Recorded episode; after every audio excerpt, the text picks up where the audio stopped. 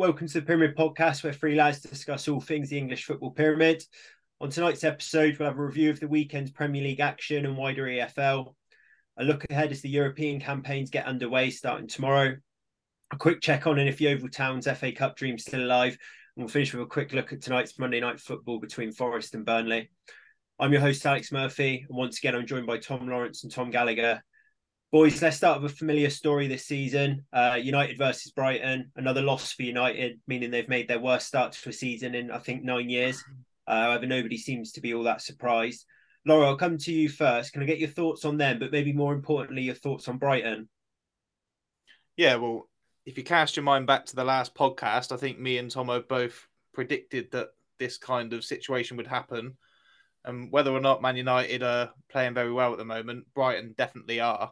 And we were speaking today about, I think Teagle put something in the group chat about the injuries that Man United have got. But you look at that Brighton team on Saturday, there was no Enciso, no Estupiñán, no Solly March.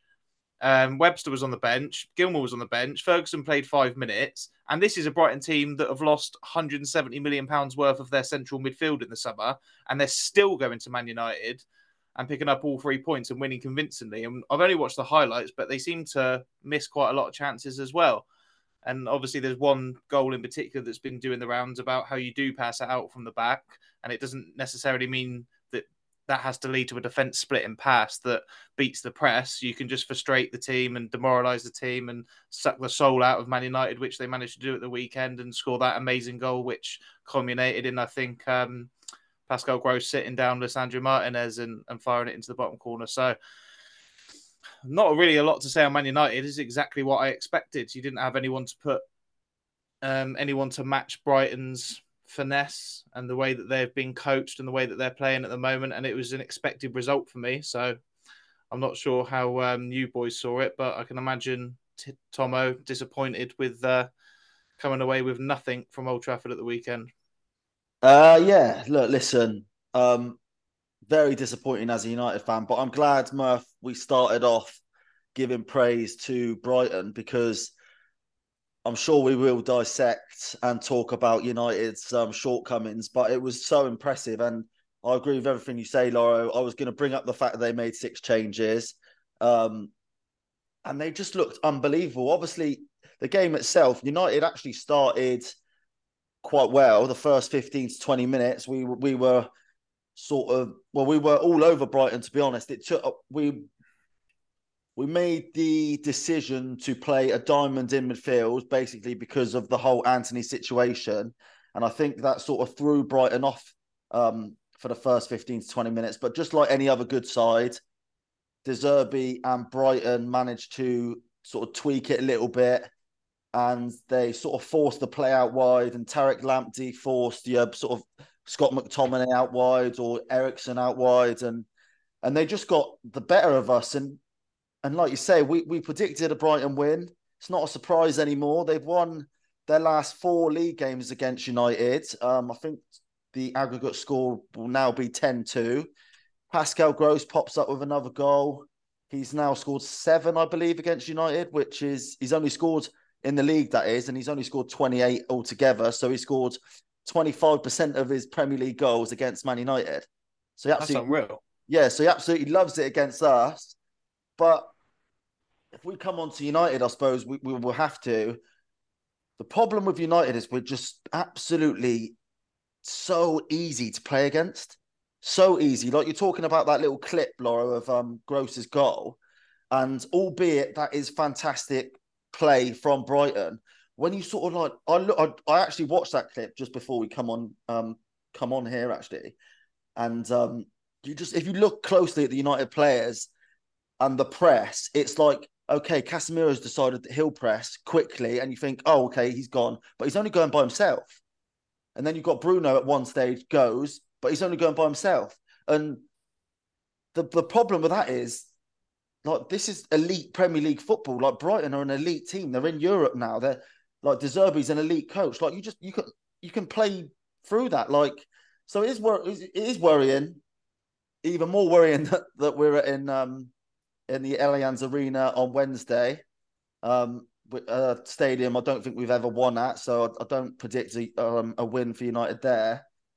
Uh, it's just I don't know. Yeah, maybe we should talk more about United. Uh, big big worries for me is the form of Lisandro Martinez and Casemiro, and I think if you're Erik Ten Hag, Lisandro Martinez's form will be a big worry, just in the simple fact that he was your your signing.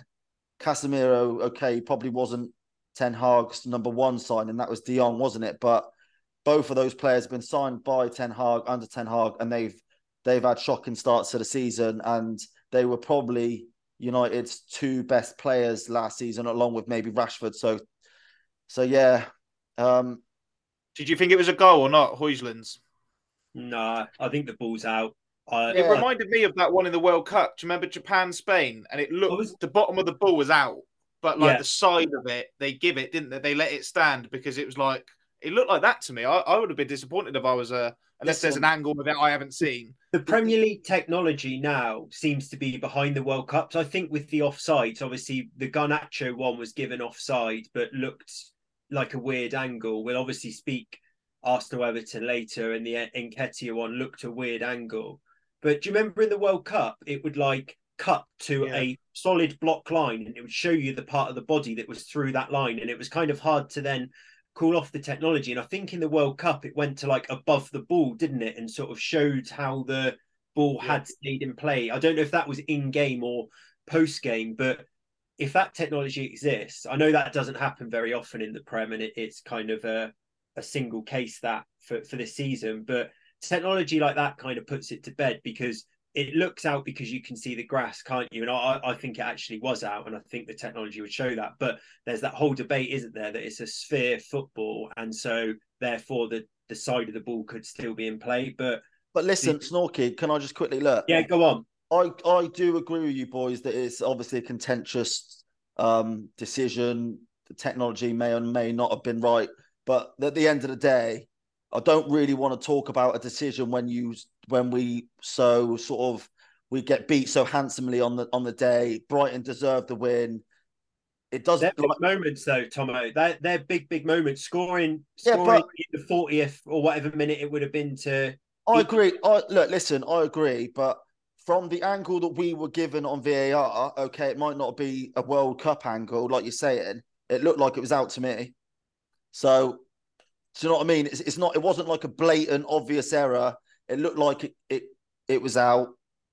I mean, you are right. It was a massive moment in the game, especially got Højlund scoring, sort of momentum changes, etc., etc. And I do agree with you there. But if we're looking and and sort of analysing over the course of the game, like Brighton deserved to win, and and yeah, I just think it's such a big moment that you then go in potentially at half time and you're back level and the crowd's buzzing and your new 70 million pound strikers had a bright start at yeah. Arsenal in a cameo, scored a goal. The Stretford ends up, United's crowd's going, the players are buzzing, and we could be now having a different conversation. And I know we say fine margins every time on this pod, but what is now a really, really poor start at United the games that they've they've lost have been decided by moments like that. So, um, yeah, it's. Can I just bring up a quick stat as well, actually, Murph? So, so obviously after the game, Erik Ten Hag made like these slightly weird, strange comments about how sure. um, every team in the Premier League spends money these days, and Brighton have spent money, and and when United spend money, it's all inflated prices. And then I think it was Match of the Day or maybe Sky Sports, they put up a stat, didn't they? And it was like the Brighton starting 11 was worth 16 million quid. Yeah. And it's just like, and Laura, we, we all, and the three of us, we all debate on our WhatsApp chats about whether, like, what, what are the biggest issues at United? Is it the Glazers? Is it the coaching? And the reality is that Brighton, from top to bottom, have got every one of those sort of things ticked off, haven't they? Like the the owners are spot on, recruitment spot on. The coach is clearly right up there at the very top. And I wouldn't be surprised if, say, if Guardiola left City in the summer, if they go go and get De Zerbi because he he looks he looks the real deal, doesn't he? To be honest, so it, it was just that that Saturday performance and the two clubs coming together. It was a sign of basically where the two clubs are. Basically, United are shambles and Erik Ten Hag has got a big job on his hands um, and a massive, a massive job really to change the culture at the club. Um, and then obviously De, De Zerbi, he just comes in last season, slots in because the, because the club's run so well, because everything's running so well. Potter was doing a good job. He just slots in and just takes it to a new level.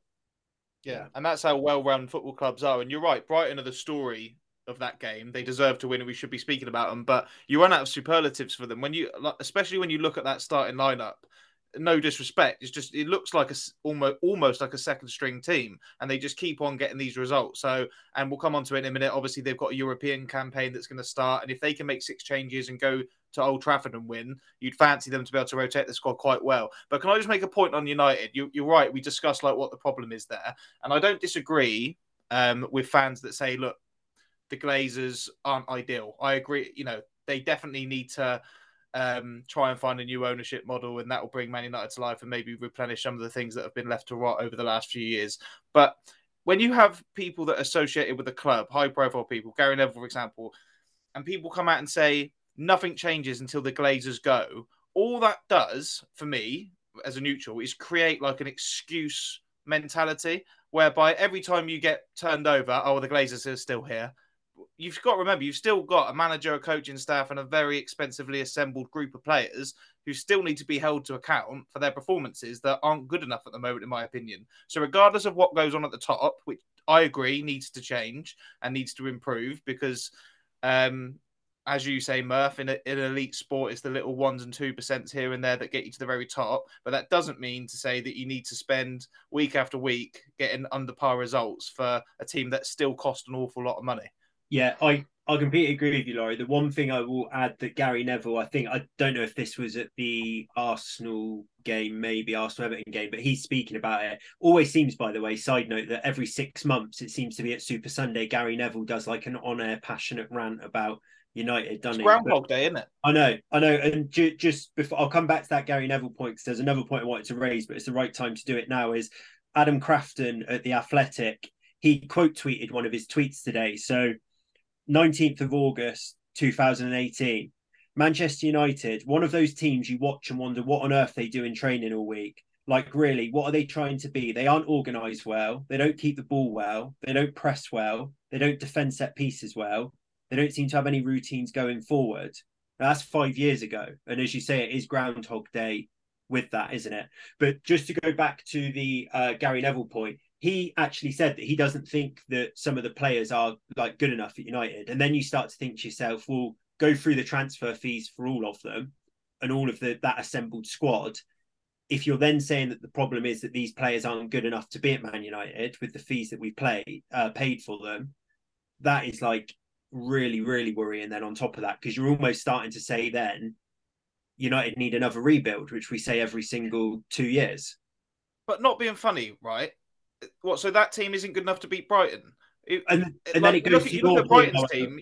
You've got Danny Welbeck, Adam Lallana, Van mm. Heck, who was on loan, I think, at Blackburn like the year before last. Players that have hardly played Premier League football going to Old Trafford and winning. I know it's a, a bigger picture and a wider issue, and maybe the players aren't good enough. I, I, also saw a comment, I think it was Gary Neville again, saying he's worried that Erik Ten Hag's having too much say over the transfers and they're not strong enough at the top. Well, who do you want picking your players? Surely Erik Ten Hag comes in and he's implemented the style at Ajax that was impressive enough. It was Ajax he came from, wasn't it? Yeah, yeah. yeah. That, that and that's why they recruited him. And now you're saying that you want someone else making the I think it's just every time you lose, or every time, which is quite often now, every time there's a poor performance, you sort of you go back and forth thinking what on earth's the matter and i agree that there needs to be change at the top but there also just needs to be accountability and not this narrative going along in the background that it's okay because we're just waiting until we get new owners because that might not happen for a long time yeah it's look listen I, I agree with everything you're saying in terms of look ten hag and his coaching staff have clearly made some errors um, and been I don't know. Like at the end of the day, if you look at what Ten Hag's had to deal with in his first, what has it been, 14, 15 months since he's been in charge. It's crazy. And it's and most of the stuff is like off it off field issues. And I know that a lot a lot comes a lot comes with the Manchester United job, but he's he's starting to look for me anyway, I think he's starting to look a bit frustrated with it all and look and just looking like knackered from the whole thing, like having to deal with like. I know the Sancho thing. We can all sort of potentially agree that was he brought it on himself, but you've got the Antony thing, Greenwood, Maguire stuff, Ronaldo. Obviously, last season was like a massive story, and I felt I felt like he dealt with that well. He like the culture at the club has been rotten, really, since Fergie left, and we and it's it's sort of become a graveyard for players who want to get overpaid. Um, it's a graveyard. It's a a chance for agents to link their players to that club because they know. Do you know what I mean? And clubs come to United and and overcharge them for for players like and like the whole Antony thing. There was a story this week that um that one of Antony's uh, accusations against him with this domestic violence stuff happened three three or four months before United signed him. So United could have found out that, that about that and not and not paid eighty million for him. But there's somewhere there's something broken in the club that means we're not doing our due diligence. We're not doing anything right, and it all bleeds down. I know you are right. On the pitch, may be different, and Rashford's not playing on the weekend, going, "Oh, the ownership at this club's not very good, so I might just not not try that hard. But it's a culture, isn't it? And it's an environment. And yeah. the culture and the environment at the club for a long time has basically been set up to fail. And obviously, on the flip side, Brighton's is is set up to succeed. Um, but oh, yeah, no, we can we can bang on about like the the sort of the reasons why United are struggling um, all we want really. But I mean, maybe we should sort of um, maybe we should discuss the Champions League and Europa League games that come. Yeah, let, let let's do that. Let's move on to the Champions League and, and we'll talk about Brighton's tie as well because United are, are going to Bayern Munich. I think United fan expectation seems to be at an all time low, considering now that nobody's surprised and actually people called that they they'd be losing a a home fixture to Brighton and, and lost it handsomely probably going there, as I say, with little expectation to pick anything up, and and probably people thinking to get through that group, they're going to need to finish second behind Bayern. But potentially one where they might galvanise the dressing room and go on an away day where no one's backing us and a bit of a let's show a bit of character. Like Ten Hag keeps saying character in all his press conferences since the weekend. So that I, I actually think in a weird way I prefer that fixture to maybe Galatasaray home on Wednesday, which could just be another game where we get turned over at Old Trafford where we're not playing well. Potentially one where low expectations and a bit of a free hit. Ma- oh, sorry, go on. Because Laurie looks yeah. like he's uh he's No, I just I don't I think that's wishful thinking. The only thing I would say is I'm not I mean, this is a total guess. I'm not 100% sure how good Bayern Munich are at the moment. And I know that's ridiculous because they've just won the league 10 years in a row, but they only just won it last year. And they're sort of joint top with Leverkusen at the moment. I again, again, only been a few games, but they drew at the weekend. And I think there's slight murmurs. They're, they're maybe not quite the force that they were a few years ago with more more of a prime Muller and Lewandowski and things like that. Um, but of course, they've got Harry Kane now, and I don't see anything other than that man getting on the score sheet and um, being a nail in another nail in United's coffin. To be honest with you, but Tigo, do you have any more optimism? Well, I was just what I was going to jump in and say basically was that it's a massive opportunity for the players to react to that sort of poor performance um, at the weekend. The only thing we will say about that is these players have had many opportunities to perform well, and they're like they'll go to Anfield and lose seven 0 or do you know what I mean? Or they'll go to City and lose six three, albeit United scored two in the last two minutes or something. So it's really sort of a six one. It was a it was a demolition. Um, you are right. There are some murmurs and sort of some things where, well, some reports saying that they're not too happy with Tuchel um, at Bayern, and he's I think he's fallen out with Kimmich and about whether, whether where he plays. He's sort of said a lot in the in the press about how he's not happy with the recruitment, albeit they have got Harry Kane. So if United are to get a result there, have like I think we're gonna have to score two at least because Kane's bagging one, isn't he? Um, but you are right, Murph. It is a, it's a massive opportunity, and like you say, a bit of a free hit. But I'm with you, Laura. I just think Bayern will just just win, won't they? to be fair, though, the whole point of getting in the Champions League in the first place, you're on mute, by the way, Murph. The whole point of getting in is having these big nights. There's, so there's no point getting in the Champions League. And then when it comes to Bayern Munich away, being out, oh, God, we're just going to lose. So you, are right to have optimism. You want these big European nights, don't you? You want to go to the Allianz and do you get another goal like Patrice Evra got all those years ago and one of these big crazy nights like you had at PSG a few years ago? And sometimes that can act as a catalyst to kick on your league form. So you're right, a good opportunity. Let's see if you can take it. I'll be watching. Um, very intrigued. Yeah, we will see how that goes. I think that was my uh, my hope is it is some sort of catalyst because we've got a little run of winnable prem fixtures now. Um, and, and hoping that that can spearhead it. But another injury uh, for United, Aaron Wan-Bissaka going to be out for a couple months now, a hamstring. So it looks like Dalot and Reguilon are going to be sort of two games a week now through till Christmas, um, unless they can get some other defensive cover in, like maybe Malacia back. And I think Ten Hag called out that Amrabat can play at fullback. So be interested to see if that happens, but not not looking great there for uh, for United on the squad front either. Um, and then just quickly, Brighton as well kick off their European campaign um, at home to AEK, um, which I think is Athens, a Greek side. Um, I was actually going to pick up on the point that playing Europa League football sometimes affects your Premier League form just based on squad, but it's such a good point that that Lawro's made there that they've kind of gone second string at United and and won so handsomely and they can bring six or seven. It's probably harsh on the players who started but you know have five or six regular names missing um, that they can go and rotate on thursday before then hosting bournemouth at the weekend. So they they look well set. I think the biggest threat to them is going to be keeping uh, their manager in in a year's time uh, or maybe even sooner if clubs like united or newcastle start making rash decisions. Uh, boys we'll move on to spurs. So um, looked at that one and saw Spurs losing late, late on, and thought that that was potentially the uh, the first kind of bit of bad news for for Big Ange beyond the uh, Carling Cup, which people have got views on anyway. Um, but managed to turn it round. He's since come out said he doesn't want the fans to stop dreaming. Haven't got European football, and and they just continue to impress. Laura. Yeah, for me, it's just another checkpoint when you get a new manager, you look for these things to happen, don't you? He's come in, he dealt with a Harry Kane situation quite well, I thought. He's um, implemented his way of playing. He's changed to a back four. He's got his best players firing. He started the season well. And then this one was the one where you go 1 0 down and have you got the character? It's not a Spursy thing to do, is it? To be 1 0 down in the 95th minute and get two two goals back and win the game. And I think the scenes, I think there was a couple. Uh, I think the winning goal you might have put on football tweet or something, Tomo. The, but the limbs in the crowd you, just looks different at Spurs now, and it's obviously largely down to that manager.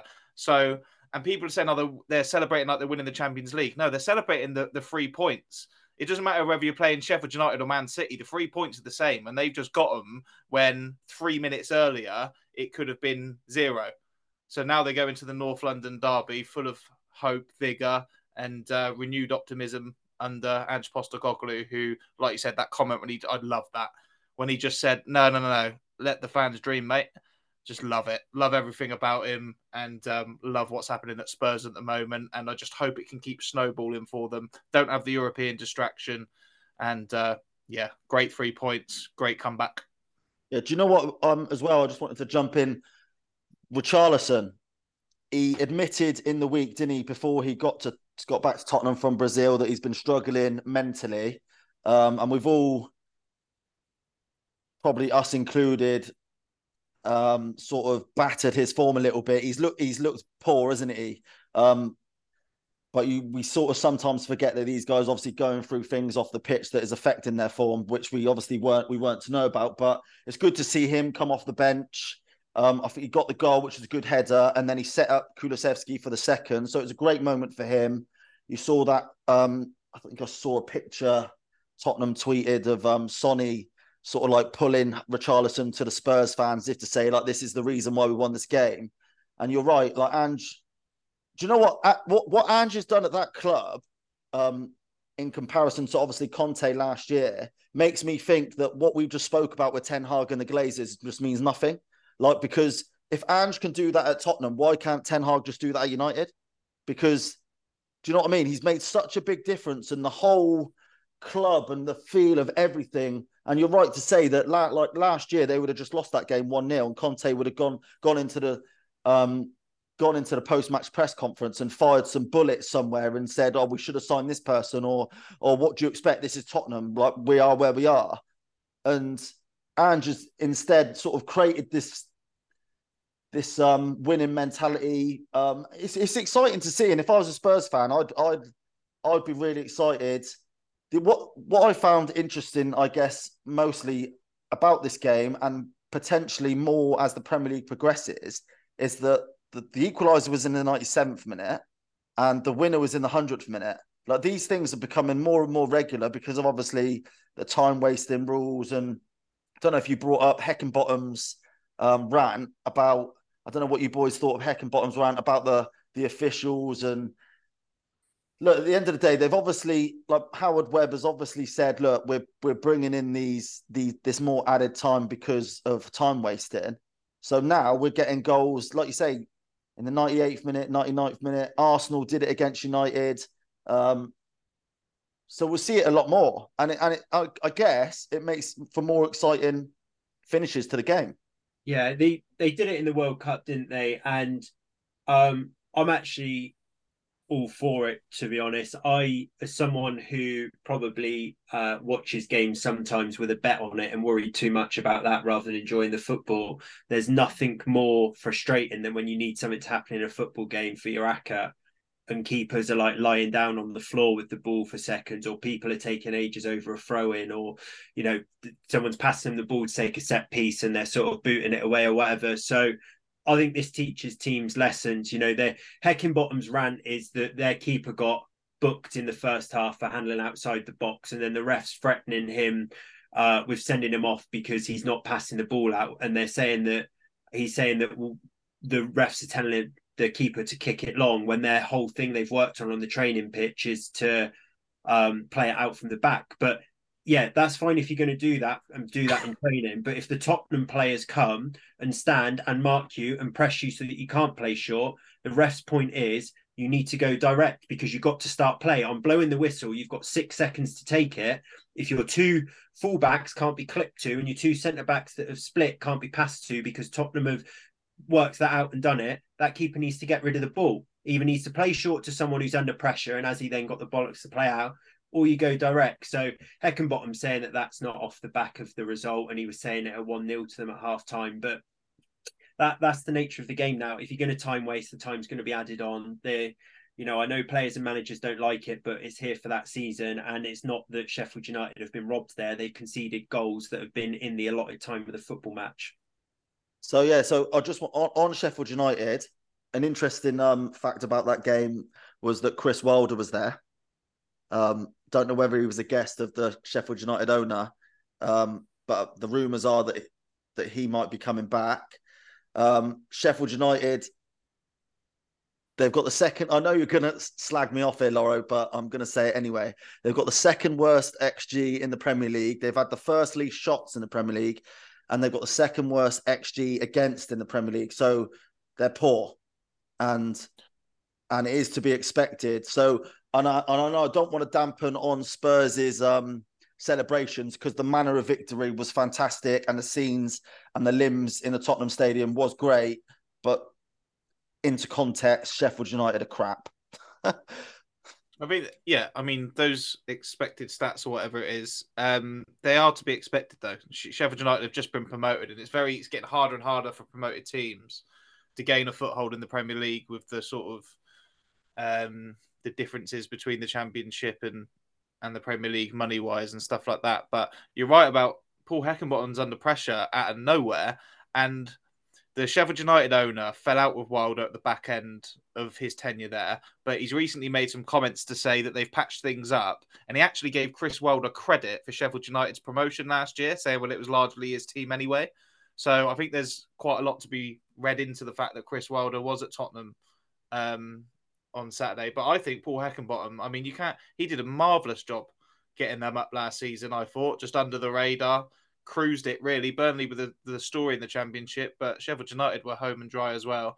and I think he should be given a longer time. But you made the comparison there. Why can't Erik Ten Hag do what we're seeing Ange do at Spurs at the moment? He's a very special guy, and I know you guys are starting to sort of build an admiration for him. But I've been on the Ange train for a long time, and you, you'd have heard me say one of the first times we spoke about him, I'd run for a brick wall for him.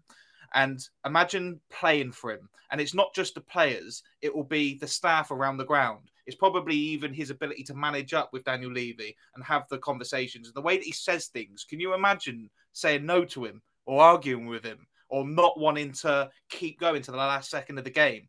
It's infectious. And that's why you could just tell a mile off that he was going to be a good appointment and that whatever happens at that club, they're going to like him and they're going to do everything they can. And they've got the tools there. They've got the stadium. They've got the fan base. They've got some very, very good players. Okay, they've lost Kane, but that just makes it even more impressive what they're doing now. So, whilst it's good for Tottenham, I want to keep singing his, singing his praises as much as possible. Um, and I long may it continue because what a guy. Yeah, I will just say on that Ten Hag point though, Tomo, this time last year, which was Ten Hag's first season, we were fifth, I think, after five games, and it was like Man United are back, and we went on to win a trophy. So Big Ange is flying, but you know he's still in his first season, still in his honeymoon period. So let's keep that conversation going.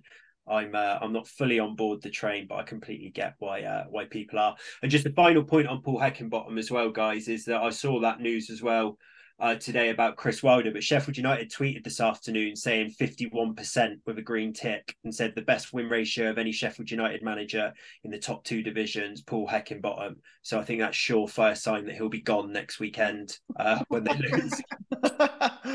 uh, so so yeah, so we'll keep keep an eye on that one, boys. We will move on then. Um, and next up, we're going to have a chat about West Ham versus uh, Man City um, because again, yeah, I know, I know. A game, a game that we potentially thought West Ham uh, could could get a result in. I think they were top of Loro's ex expected points uh, table, and it was an off day for Haaland, and City have still won handsomely. Um, I know it's boring, but we will touch on them. Tomo, they're just rampant, aren't they? Yeah, they're just too good, aren't they? And the, the we spoke about it before. The problem with City at the minute is like the lack of jeopardy. And what makes football so great and watching football is like you don't know what's going to happen. Whereas it just seems like City are just an inevitable inevitability. You touched on Haaland, he, like he missed some sitters that game, and you just think, and it wasn't just like he had. I think he had nine shots or something, or and he missed some really gilt edged opportunities. He scored seven in five Premier League games, and arguably he's not really played well which is mental to say because he scored seven and five. Um, but he should have got. He probably should have got a hat trick again on on Saturday. Uh, wanted to touch on Jeremy Doku, who I thought looked absolutely electric. I think Match of the Day did a piece on him, and I wanted to bring up Guardiola's comments about him. And I thought, well, basically, Guardiola said that he's like a proper winger, and he absolutely loved what he did. And his um, it wasn't just how basically positive what he was it was he was able to make the right pass or make the right decision. And i am reading way too much into this and over analyzing but i suppose that's what you do when you when you talk on a podcast twice a week. But i just think is that like a little bit of a dig at jack grealish? Because grealish has taken i know he, he was okay last year but obviously his stats say sort of otherwise but he, just on that, because I don't think you're reading too much into that at all. And I'm going to bring Loro in here just to have a bit of a chat about Jack Grealish and his time at City, just from a uh, conversation I know he's had recently. Yeah, well, Jack Grealish is a player that I absolutely loved at Aston Villa for quite a few years. And when he went to City, like in the Euros, I wanted him to start. When he went to City, I thought it was a great signing. But I, I just think last season in particular, I mean, his first season wasn't very good, but last season he got a lot of plaudits, and it was sort of like, ah, the second season now here it is. But I just think in amongst that treble win, I think it's something like six goals, seven assists, all competitions. And you compare that to Riyad Mahrez, which is something like 15 goals, 13 assists, all competitions. And Mahrez is gone now. And Mahrez was sort of behind him, I think, in the pecking order for the bigger games, certainly last season. I do think there's questions to be asked with him at City, and Teague's grinning like a Cheshire cat as if I've said something wrong on the stats there. So we'll bring him in and see what he wants to say. No, no. So for someone who hates stats so much, I'm surprised you're putting a lot of weight into that. Like because the reality is he okay, his goals and assists aren't up there, but he was the mainstay in that City treble winning side. So we can sort of slate him or or whatever, but his performances last season was good. He just wasn't yeah. maybe just wasn't getting the numbers. But I think I think no, no, I think you've misinterpreted my position on stats, and don't be embarrassed about it. We will make mistakes. What I don't like is those expected stats, which is just fairy tale stuff. But I think when you're playing in that left wing position, for instance, if when Sadio Mane was at Liverpool, that wouldn't have been a good enough return. And I just don't understand how you can play there and return that. Uh, he played something like I think 45 games, and they got to the final of most of the competitions, and you're scoring six goals. Who who am I to question? No, but know, but listen, Pep, Pep, played him in all the big games, so but I, I just think there's a question mark. I, I love Jack Grealish. I want him to do well. Yeah. I would just like to see him score more. But I am a I am like an output fan. I love my favorite ever midfielders is Lampard and Gerrard, just because I I like players that score goals all the time. So that's probably clouded my judgment a little bit. I just think if Jeremy Doku comes in, like you just alluded to, and starts scoring, he might find it hard to get a regular place back in the team. Yeah, and do you know what with Doku as well is that Jack Grealish doesn't have is that electric pace. Like Grealish is obviously really good at taking players on and winning fouls, and but he's not got that. Do you know what I mean? Like, like that yeah. electric pace that Doku just seems to have, where you just can go either way, and it almost like if you're defend. I'd rather. I don't know whether I'd rather defend more against Doku or Grealish just for the simple fact that Doku's a lot quicker. Um, but how good to have both of those options, right? Well, like, this is one I know that, you can use the other. Yeah, it's they're a cheat code, and obviously Alvarez looked looked amazing again. What I just wanted to touch on West Ham quickly because obviously Ward Prowse got the goal. Um, I actually thought they didn't do too badly, to be fair, which is sort of weird to say because they they lost three one at home, but they created a couple of good chances. I thought they acquitted themselves well, and obviously they've had a great start to the season, so they'll be fine. I think I'm I'm right in thinking they're, they're playing a Serbian side on Thursday in Europa League. They'll be looking to get a good win there and sort of get another good European campaign going. So they they they'll be fine. They look good. Um, and yeah, like we touched on at the start, City are just inevitable and it's boring. Yeah, it is boring. And just one other player just to touch on before we move on, because I know another one that we've discussed this week is just Rodri and whether he's now kind of up there as best midfielder in the world. Um, we've obviously mentioned about Jude Bellingham, and we even discussed about the thought of those two playing together. But um, I think one of you mentioned it on a previous pod, but he seems to be adding attacking returns and like playing balls into the box and and being kind of part of the play up there now alongside it. And he is just seems to be completely running the game, and I'd say probably now up there with one of the best players in the league. Um, just a final point on that. I don't know if you boys saw, but uh, Garth Crooks came out this week and said that uh, Kyle Walker's 31, playing the best football of his career, and uh, Crooks has gone early, but said he expects him to win Player of the Year this year, which I think is a phenomenally early, phenomenally early shout from Garth, but a testament to how well Carl's playing. But also, uh, also, if Garth said he, he's 31, that's mad because he's 33. I think I'm probably in the wrong there rather than uh, Garth, but uh, not to quote him. Yeah, but, some yeah. shout, Garth. That is a massive. Back in a right back to win Player of the Year in September. So, uh, so yeah. But anyway, let's move on from them. Uh, boring conversations. Even their Champs League group's boring, isn't it? I think they got Belgrade in the week. I think Leipzig, who they play every year, um, and some gammy other teams. So they'll win that on 18 points, no doubt. Um, boys, so Newcastle Brentford then. Uh, game that I was intrigued by actually because I thought probably one, and we discussed it on the last pod, as as almost getting close to to must win for Eddie Howe, or just before that, a game that he, he needed to get a uh, a decent result in uh, to keep the the kind of media at bay. But um, they managed to go on and get the win. But a couple of interesting referee decisions seem to be the talking points of the game. Tomo. Yeah, look, are you talking? So you're talking obviously about the penalty and then the disallowed goal before that. Yeah, I think I think the disallowed goal for Callum Wilson, I thought wasn't. I thought a really poor refereeing decision, and then I didn't particularly think it was a penalty. So people might say it evens itself out. Yeah, I was, I was. That's exactly what I was going to say. I just thought the first one was a goal and should have stood. I, I rewatched it and just think I agreed with what Callum Wilson said after the game that goalkeepers just get protected and overprotected, and it was just I don't. He didn't do anything wrong, did he? So yeah, look, I think those ones evened themselves out. The game itself, I think we predicted it was going to be a bit of a tight, scrappy affair, and it was. Botman came back in for Newcastle, and shock horror, they defended well. Um, so our sort of analysis of how important he is to that Newcastle side sort of rang true in that game. Um, quick, quick little stat for Callum Wilson. So the goals per minute since the start of last season, obviously out in front is Erling Haaland, no surprise, a goal every 75 minutes. Second, Callum Wilson, a goal every 98.1 minutes. Um, he scored his last 11 penalties for Newcastle, stretching back to May 2021. Um, Callum Wilson's not started this um, a lot this season. I think that was actually his first start, wasn't it, of the season? He might not be as good a player as Isak, and I think we can all agree there that Isak is probably a better player. But Callum Wilson scores goals for fun, doesn't he? And he's so important to that team.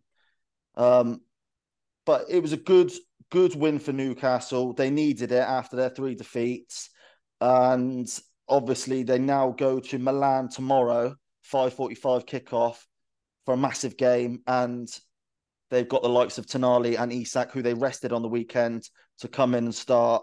So, yeah, look, good win for them. Laura, I just... don't have too much to add. Yeah, I don't have too much to add to that. To be fair, I thought it was quite a boring game, but three points was the most important thing, wasn't it? But just quickly, I don't think that's cut and dry. Isak better than Wilson. Obviously, he's younger. He's got that big sixty million pound price tag, and he's got those sort of athletic attributes that make him stand out. But like you just said from your blinding stats there, goal every 98 minutes, a lot, albeit a lot of them at the moment super sub. Yeah. Um, he's a very effective striker, and um, yeah, very close between those two. I'd say I'd love to see him play together. I was just going to ask you that, Laurie. Do you think there's a, a space for them to play in the same side together? I know that that Isak's gone out on wide left before, but they seem to have Gordon and Barnes there, so I don't think they'll do that. But um, you think a team like you got Alvarez and Haaland playing together, albeit Alvarez seems to be able to play a little bit deeper. Do you, do you see any way of those two getting into the same lineup, or do you think it's just going to be rotation? I don't really like players like Isak is brilliant because he's a striker. I hate it when you've got two good strikers and you just end up. It was like when um, Dean Smith brought um, Danny Ings into Villa and he ended up losing his job because he changed the whole formation to try and play as two strikers.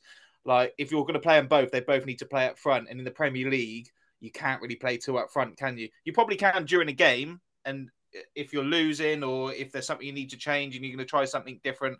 But I think the best thing for them, or, or I'd love to see them play together. But I think the way that they play, you're right. They've got good, um, good players to select out wide with your Gordons and your Almirons and your Barnes. Let them keep rotating. I, I expect to see a lot more of that as the Champions League campaign gets underway. Um, and it'll be interesting to see who plays which game. But they, I, I think Eddie Howe does a great job with those two um, because they both always seem to, whoever's playing the other one seems to come on and score. It wouldn't surprise me to see Isak go and have a great game against, uh, if they got AC Milan tomorrow. Yeah. Yeah, I think that's probably uh, you said Tomo first game that Wilson started, but probably they went into the team meeting before to find out the starting eleven. The one game where he was praying he wasn't starting because maybe yeah.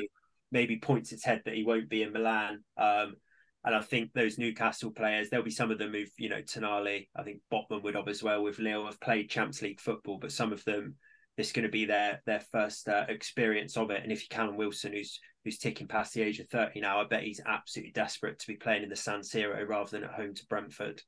Um, so yeah, be good, be really interesting to see how Eddie Howe, who's managed the squad brilliantly, as Loro says, continues to do that with big Champions League fixtures.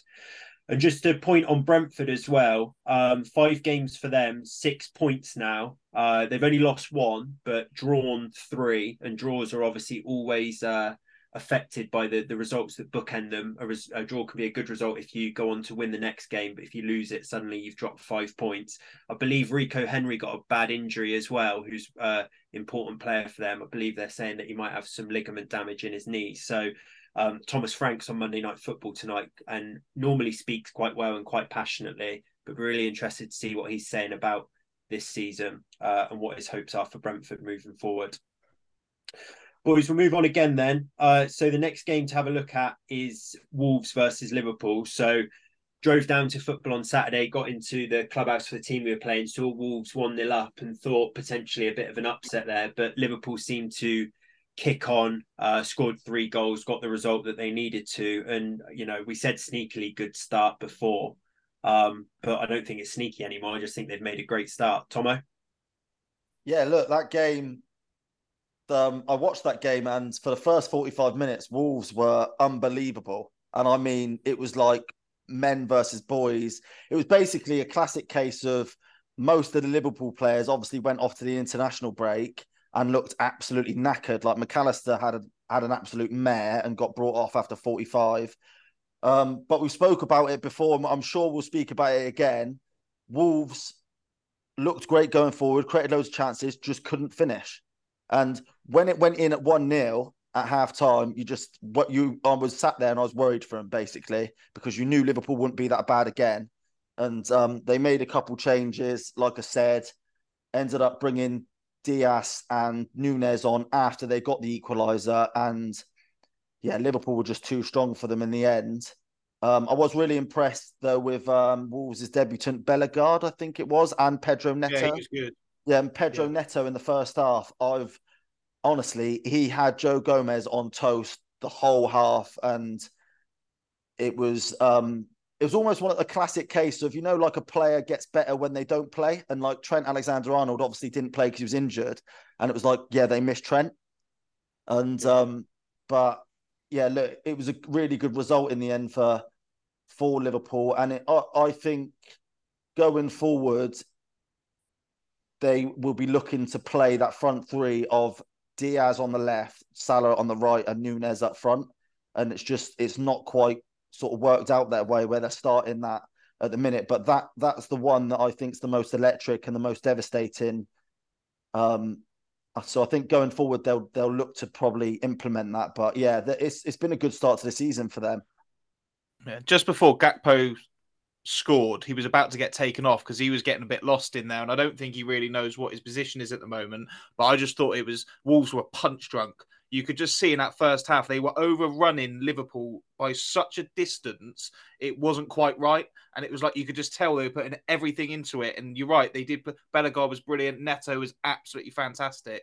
But when that chance that I think Neto again set up for Cunha, it came into him at like a mid level, and he sort of jumped and it hit his midriff, and Liverpool cleared it. You just thought to yourself, "Nah, if you're going to put that much into this half and try and defend for the second half." You need to get two. And when they didn't get it, I think the writing was on the wall a little bit. I know it's easy to say after the fact, but I, that's what I thought watching it.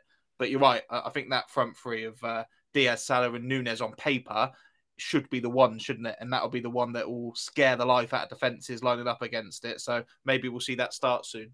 Yeah, just a quick one as well on um, uh, a sort of a, a shout for potentially breaking into the England squad, and that'll be Curtis Jones, centre mid.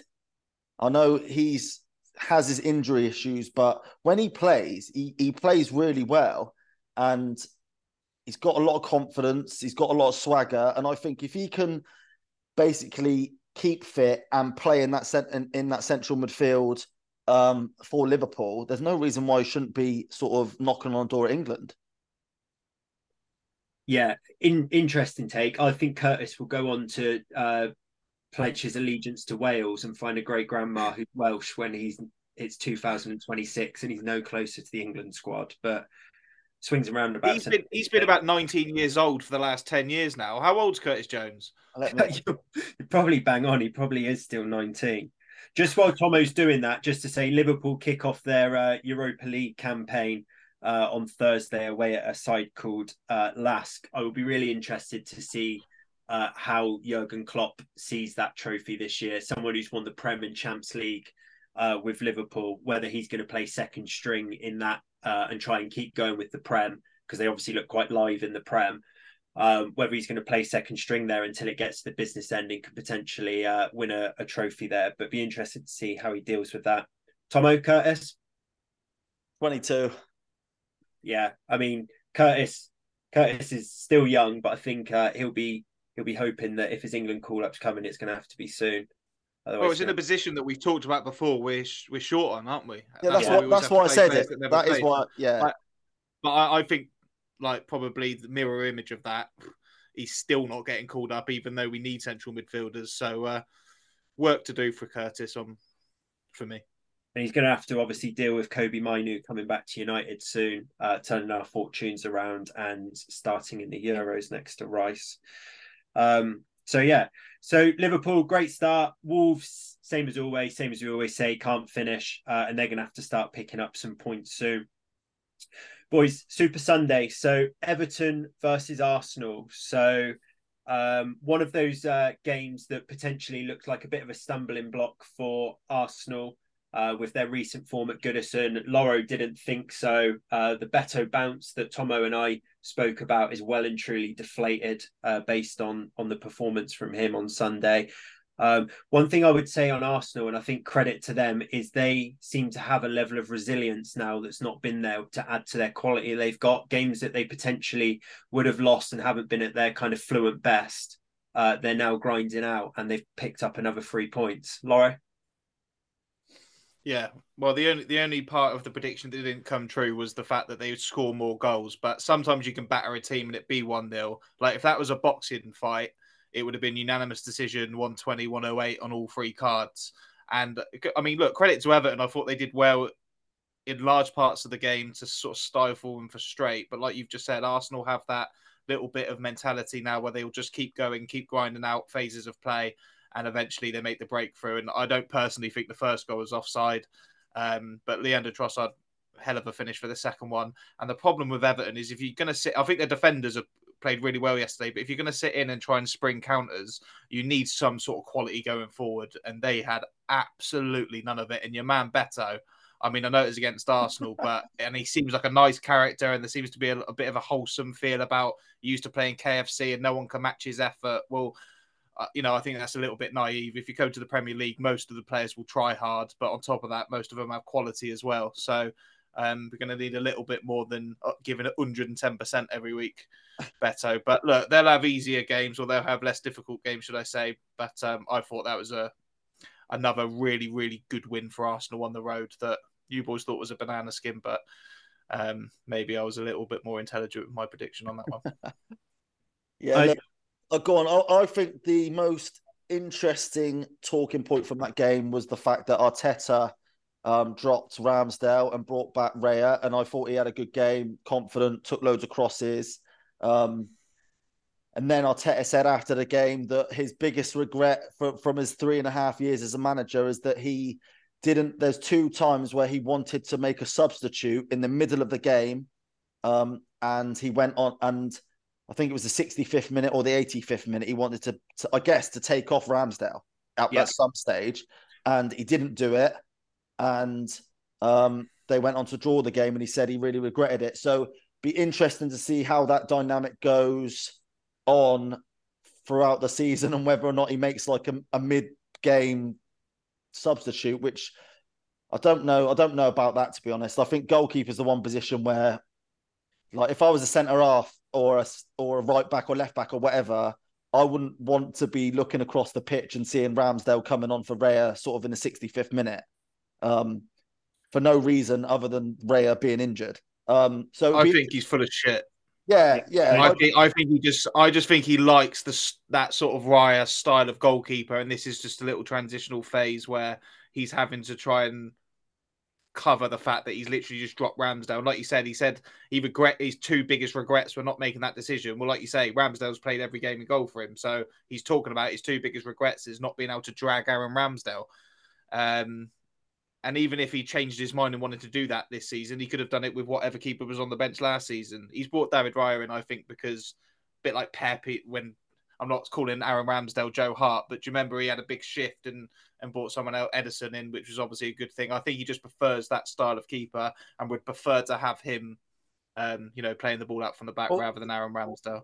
Yeah, you, you you bring up City and Pep and um, Joe Hart and that, and it's, it's exactly mirrors that situation because Pep actually, if you remember rightly, brought in Claudio Bravo this season before he brought in Pep, uh, be- before he brought in Ederson, and he just And, went. and at the time, Joe Hart wasn't like finished, was he? He was No. still like City's number one type thing. So Yeah, so it'd be interesting, and, and I've I actually just tweeted on um Deadline Day Live a story from um Sammy Mock Bell, I think his name is from um the Daily Mail, basically saying that Bayern and Chelsea are monitoring Ramsdale's situation. So, and Ramsdale doesn't strike me as the type of character who wants who doesn't want to play every single minute of every single game. So, are you looking at he will? I, I predict he'll probably leave Arsenal in the summer, um, just because I think over the course of the season, you're right.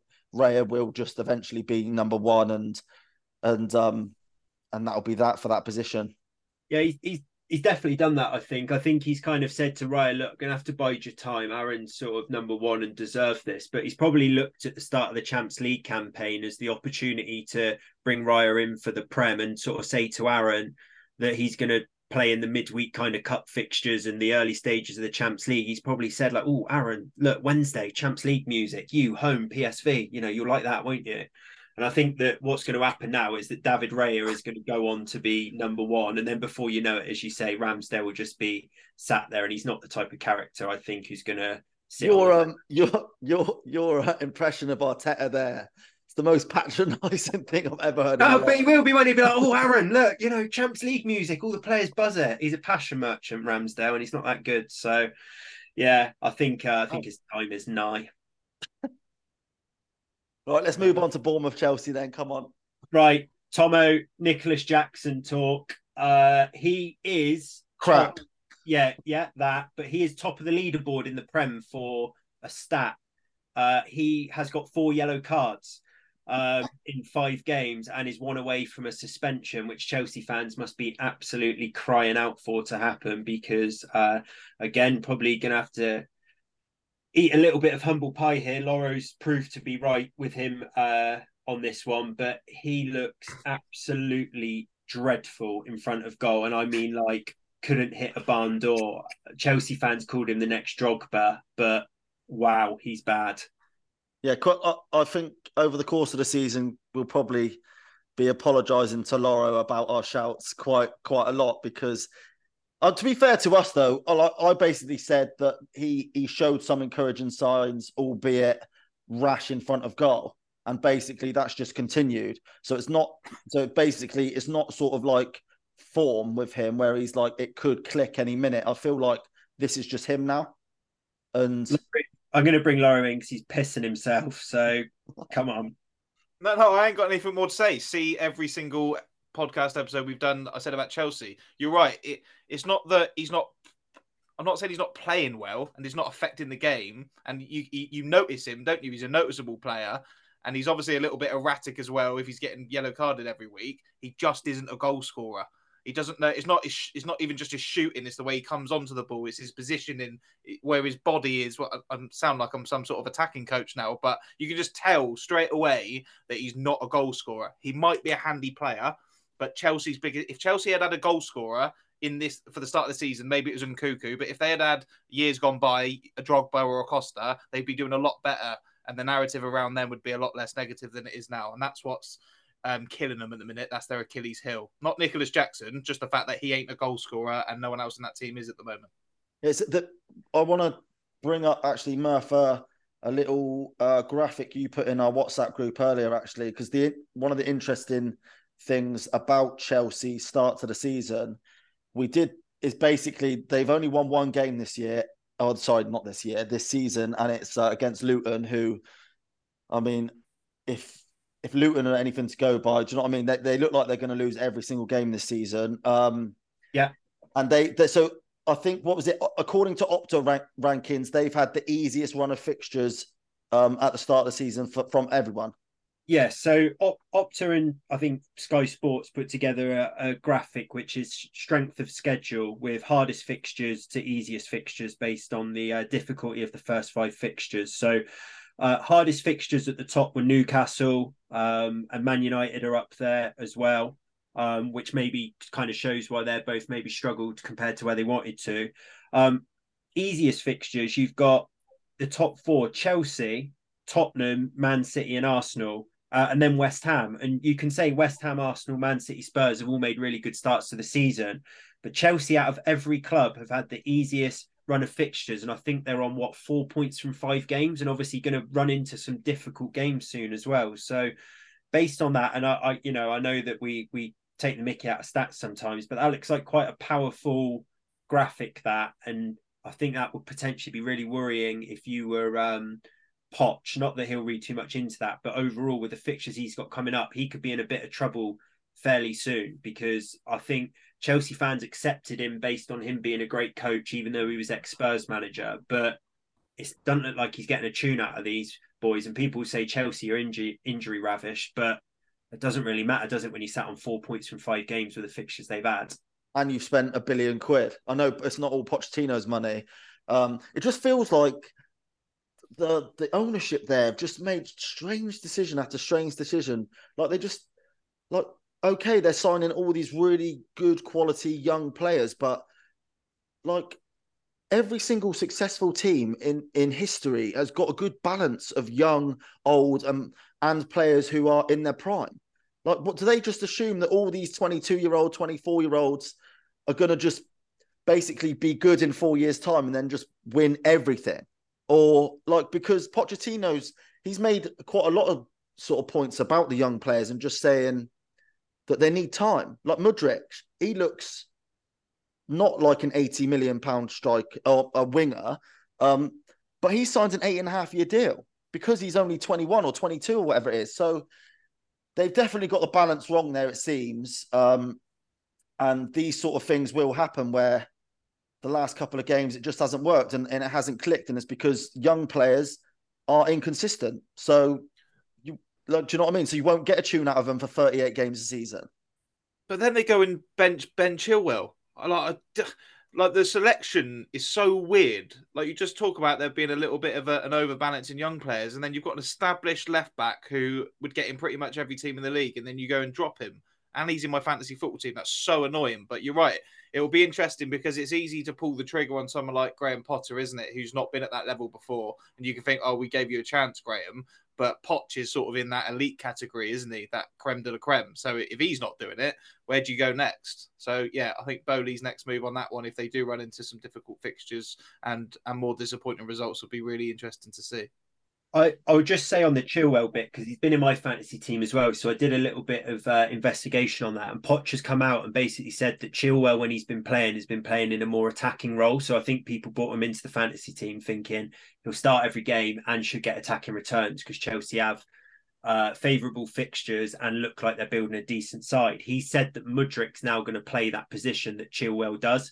Um, he plays kind of Colwill, Silva, Disasi, and Gusto with Colwill almost like left centre back, but also a bit left backy, and then that sort of attacking wing back slash winger. So I think he said he's going to play Mudryk. So I don't think Chilwell is going to be getting many minutes at Chelsea at all. And why wouldn't you play Mudryk? She's looked phenomenal. it's just yeah. weird, isn't it? I don't yeah, understand it. Just overthinking it. They they too are inj- injury ravished, as I've said. So Poch might feel that he deserves more time, but Todd Boehly doesn't strike me as the most kind of level-headed, level-headed geezer. So um, I imagine he'll be under some pressure already. It wouldn't surprise me if they start offering that role to someone like I don't know, like Nagelsmann or something like that soon. Just trying to bring someone else in to get a tune from them. Yeah, I'd like I, I don't know about that. No, look, I, I think Pochettino. It's been five games, like you say. Come on, let's give let's give him a bit more time, and like he said, give the youngsters a bit more time. But yeah, a lot of questionable things going on at that club. A little bit like United. Quick question, boys. We'll finish on this before we do round up and move on. Uh, just want an answer. Tomo, would you rather be currently Ten Hag or Pochettino? Well, as a Man United fan, I'd rather be the Man United manager, Murph. Yeah, I mean, I was looking for a bit more of a level-headed response. Laura? Pochettino. Okay, thanks, chaps guys.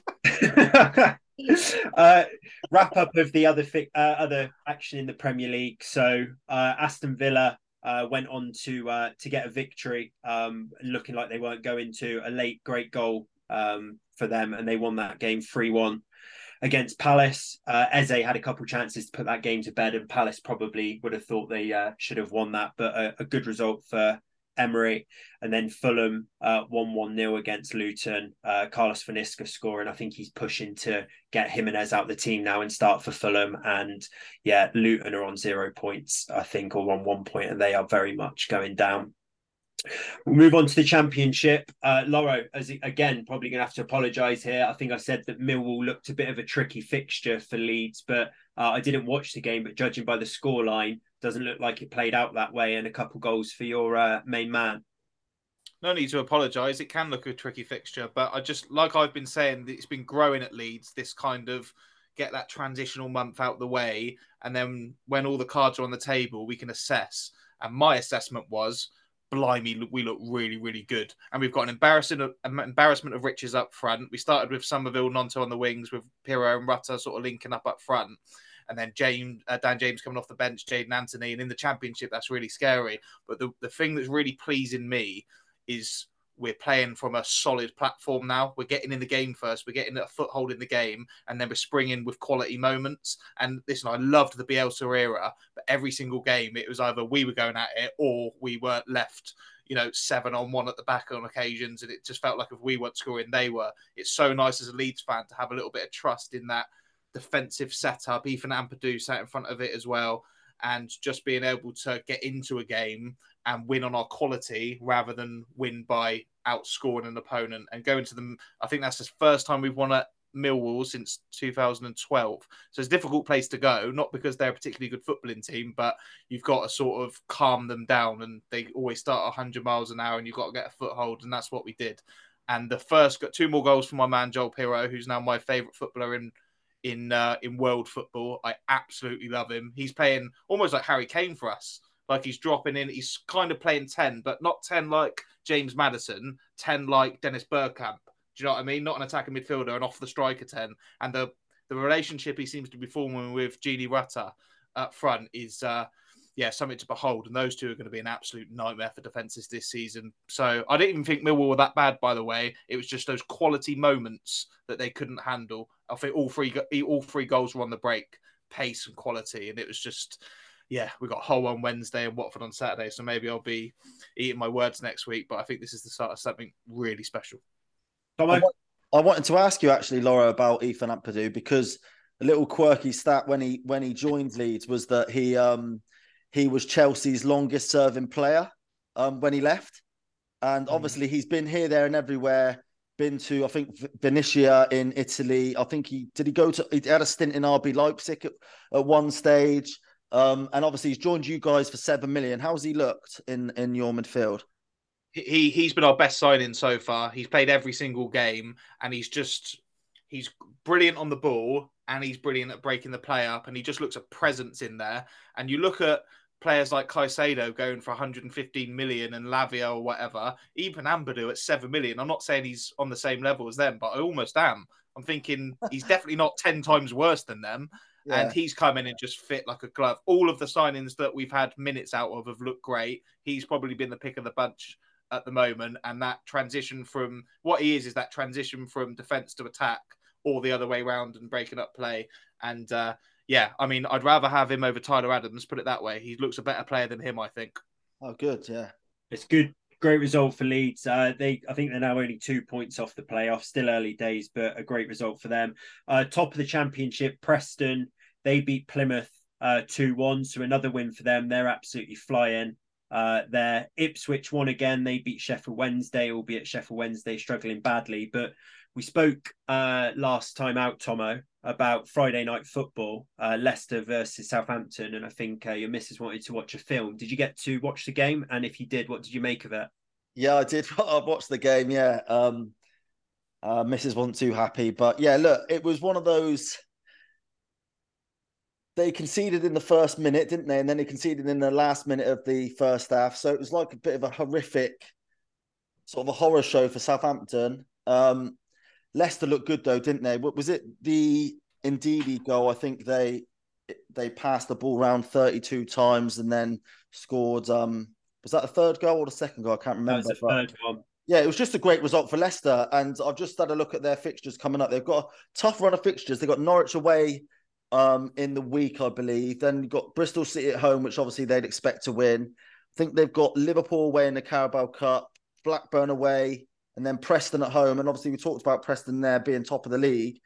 Um, if they get through all those fixtures, which Leicester being Leicester in the Championship, I know we spoke a little bit about it being a bit of a swing fixture on on Thursday, but all of a sudden they just look like they might just run away with the league. I know Preston have started well, but Leicester look it looks a little bit ominous for the rest of the league. I think.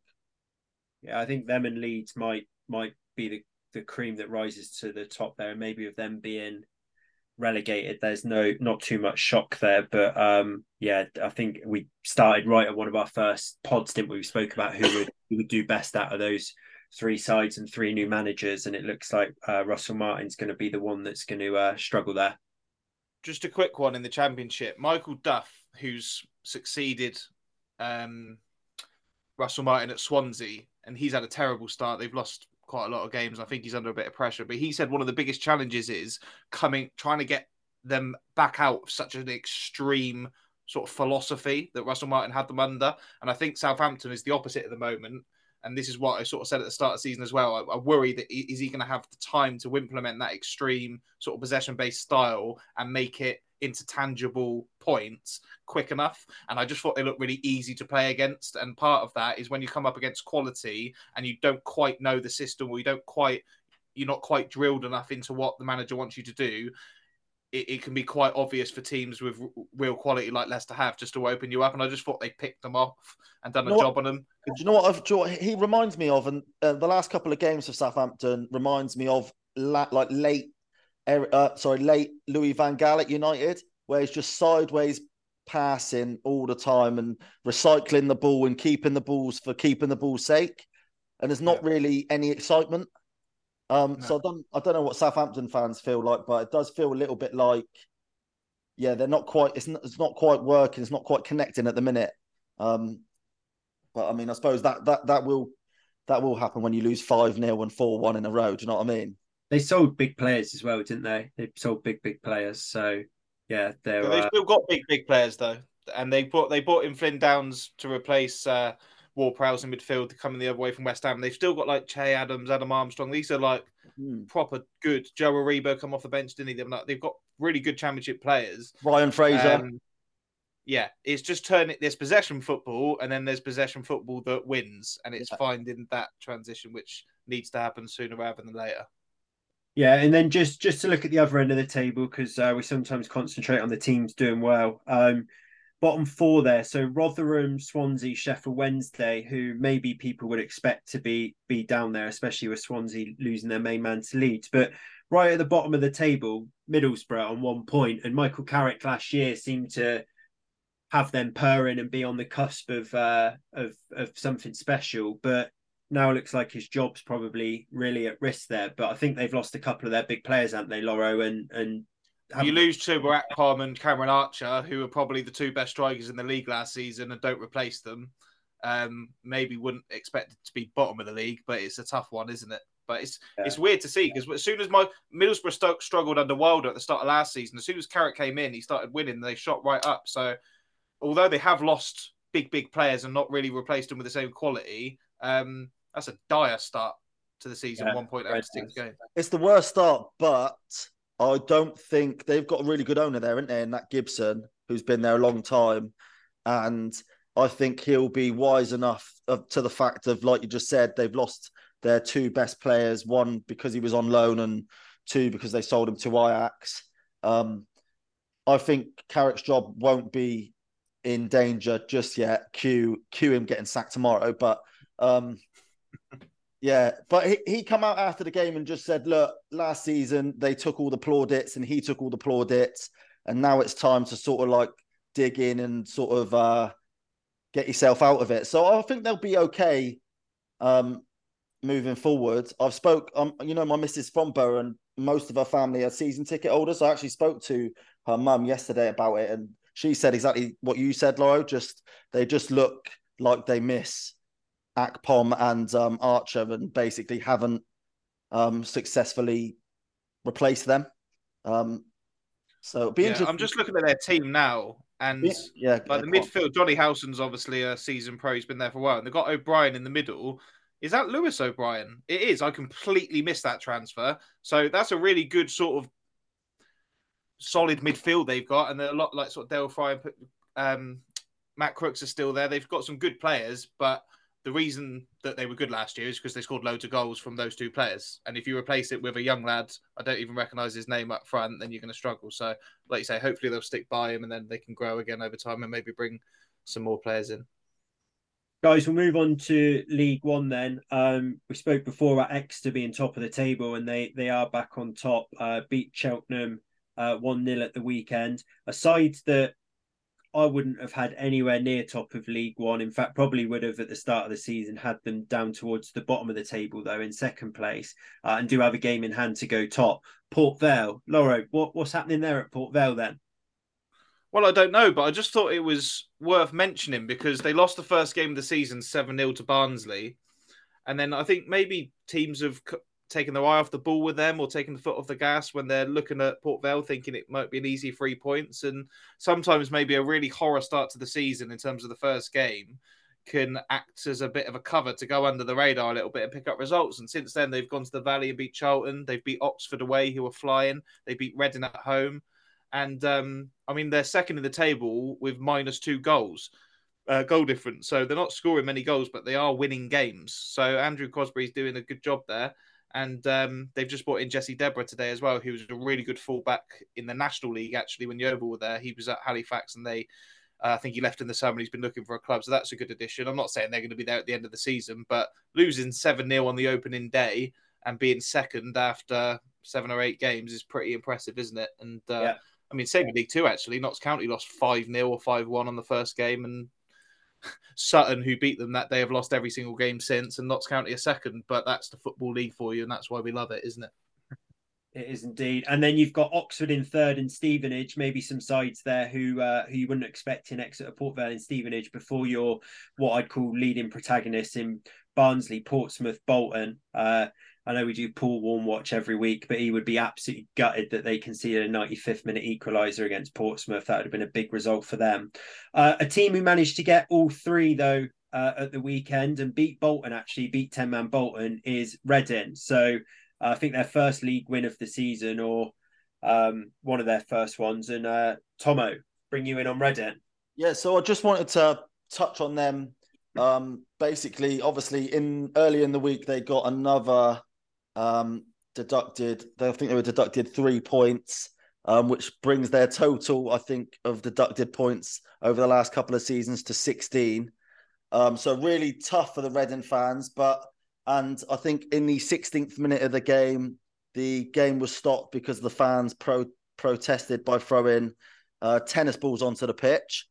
And the funny thing about that was that the game restarted and Bolton scored straight away. And as a Reading fan, you're thinking, bloody hell, this this week has been long. Um, but give them credit and give them credit where it's due. Uh, they fought back. Charlie Savage's um, Robbie Savage's son scored the equaliser, and it was an absolute class finish um, from outside of the box. And then I think in the 86th minute, an 18 year old come off the bench, Caylan Vickers, and he scored the winner. Um, so just a bit of positive, a positive sort of end to the week for a for Reading fans. And I, I just watched the highlights just then. And I'd seen that they're not getting good, great crowds anymore. And it's just sad to see, really, because obviously they're a former Prem team. Um, but I was happy that they managed to get all three. Yeah, and apologies. I didn't realise they'd had points deducted, so it wasn't their first win of the season, but probably even more impressive if they had to uh, pull themselves out of the relegation starting on minus. So yeah, be interesting to see how they go. Uh, and then a quick quick look at League Two, guys. So uh, Lauro mentioned um, Notts County. I think they actually were Friday night football, uh, weren't they? Um, and I think they went and and won at Salford. Both teams down to ten men there, but one two 0 But Gillingham, uh, a team that uh, Lauro's got in a, a, bet that I know that he's put on to be promoted. They won again against Morecambe, and they sit top. Um, so then Notts County, Swindon uh, won again at the weekend, and then out of nowhere, Wrexham are up into fourth. I thought that they were mid-table, languishing, not doing well, but looks like they've won three on the bounce, put Grimsby to the sword at the weekend, and they're up to fourth. So uh, we we spoke in our preview pods before the season started about the strength of the uh, National League and Notts County and Wrexham both showing that. I fully expect Wrexham to probably get back into the uh, or get up into those automatic positions soon if they carry on like that. So testament to that league. Uh, and then at the bottom, Sutton three points, Tranmere three points, Doncaster five. Uh, they haven't recovered from what Beto did to them in the cup. Uh, and then Forest Green and Harrogate, and then Salford there. So you know what the uh, class in '92 are like with their managers. So it'd be interesting to see if Gary Neville's having any thoughts there on uh, on replacing their manager. Boys, we'll finish with a little uh, roundup as we always do on the Glovers. Uh, they got their FA Cup journey off against Stoneham. Uh, interest from me beyond just the, the overall result because I'm playing Stoneham on Wednesday. Lauro, what was the game like? Uh, I know that you won handsomely, but also just a little touch point on Stoneham as well, if you can. Yeah, they were um, they were the best fans that we've had at Huish Park this season. I'll say that straight away. I think they brought a couple of hundred and they were loud and noisy all game. I guess you'd expect that because I think a lot of them were saying, not trying to be patronising, I think it was like the biggest game in their club's history. And in the first half, their keeper, I mean, his goal was being peppered, to be honest, and he made some really, really good saves. But as soon as the first one went in, sort of midway through the first half with a Jordan Young free kick, followed in by a, a header from a corner in the second half, was just, um, I think, probably the fitness level showed. And when when Stoner put everything into 55 minutes at Huish Park on their big day, and just seeing Rhys Murphy come on with fresh legs, it must have been um, it must have been a difficult call one to take. And he came on and scored a hat trick. So, I mean, I'm not. It's a result you expect, really, isn't it? We should be beating teams like that with the the full strength side that we put out. Um, but it was a really good performance, and although it was against lesser opposition, it was great to see the football and the goals flying in, and it was an entertaining FA Cup day. So, uh, yeah, Stoneham can be proud of themselves, but uh, into the next round for Yeovil. Yeah, and Stoneham have got the uh, the very real proposition of going from Rhys Murphy to Alex Murphy in the course of four days. So I'm sure they're absolutely shitting themselves at that. uh, but yeah, well done to them. Uh, I'm sure they enjoyed their day out, and uh, yeah, see if uh, Sherborne can put them to the sword on Wednesday or not boys, we're rapidly running out of time, but just quickly want to touch on uh, Monday Night Football. I know the show's just uh, getting underway, but Tomo, uh, Forest v Burnley. Forest have made a good start. Got a, a, maybe should have got more at Old Trafford. Did go and win at Chelsea. Expecting them to put Burnley away tonight. Yeah, you'd expect so, wouldn't you? With um with our boy Taiwo Awoniyi up front, he's um he scored or assisted in his last eight Premier League games. Um, so I'm gonna come. I'm gonna finish this podcast and basically put a bet on him score or assist. Um, Burnley haven't had a greatest of starts. If they, I feel like they've had a lot of turnover of players, etc., and they'll they'll take a quite quite a few games to maybe get his best team. I, am not really sure about Burnley to be honest. I, I was expecting more from them, but they've obviously they've obviously had a slow start. But yeah, you'd expect Forest to win tonight um, at home as well, isn't it? So yeah, Although, all, or, what I will say is Burnley have beat Forest at the ground at the City Ground um, already this season. They beat them one 0 in the Carabao Cup. Um, so just that's an interesting um, thing to say about the game. But yeah, I, I just expect Forest to be um, too strong for them. Man United, Newcastle, and Chelsea, three of the next four fixtures for Burnley. They need to win. They need to get off the mark, don't they? Otherwise, they could end up being down there. I mean, we might have two teams that break Derby's record of 11 points or whatever it was. They got relegated in 2008 with.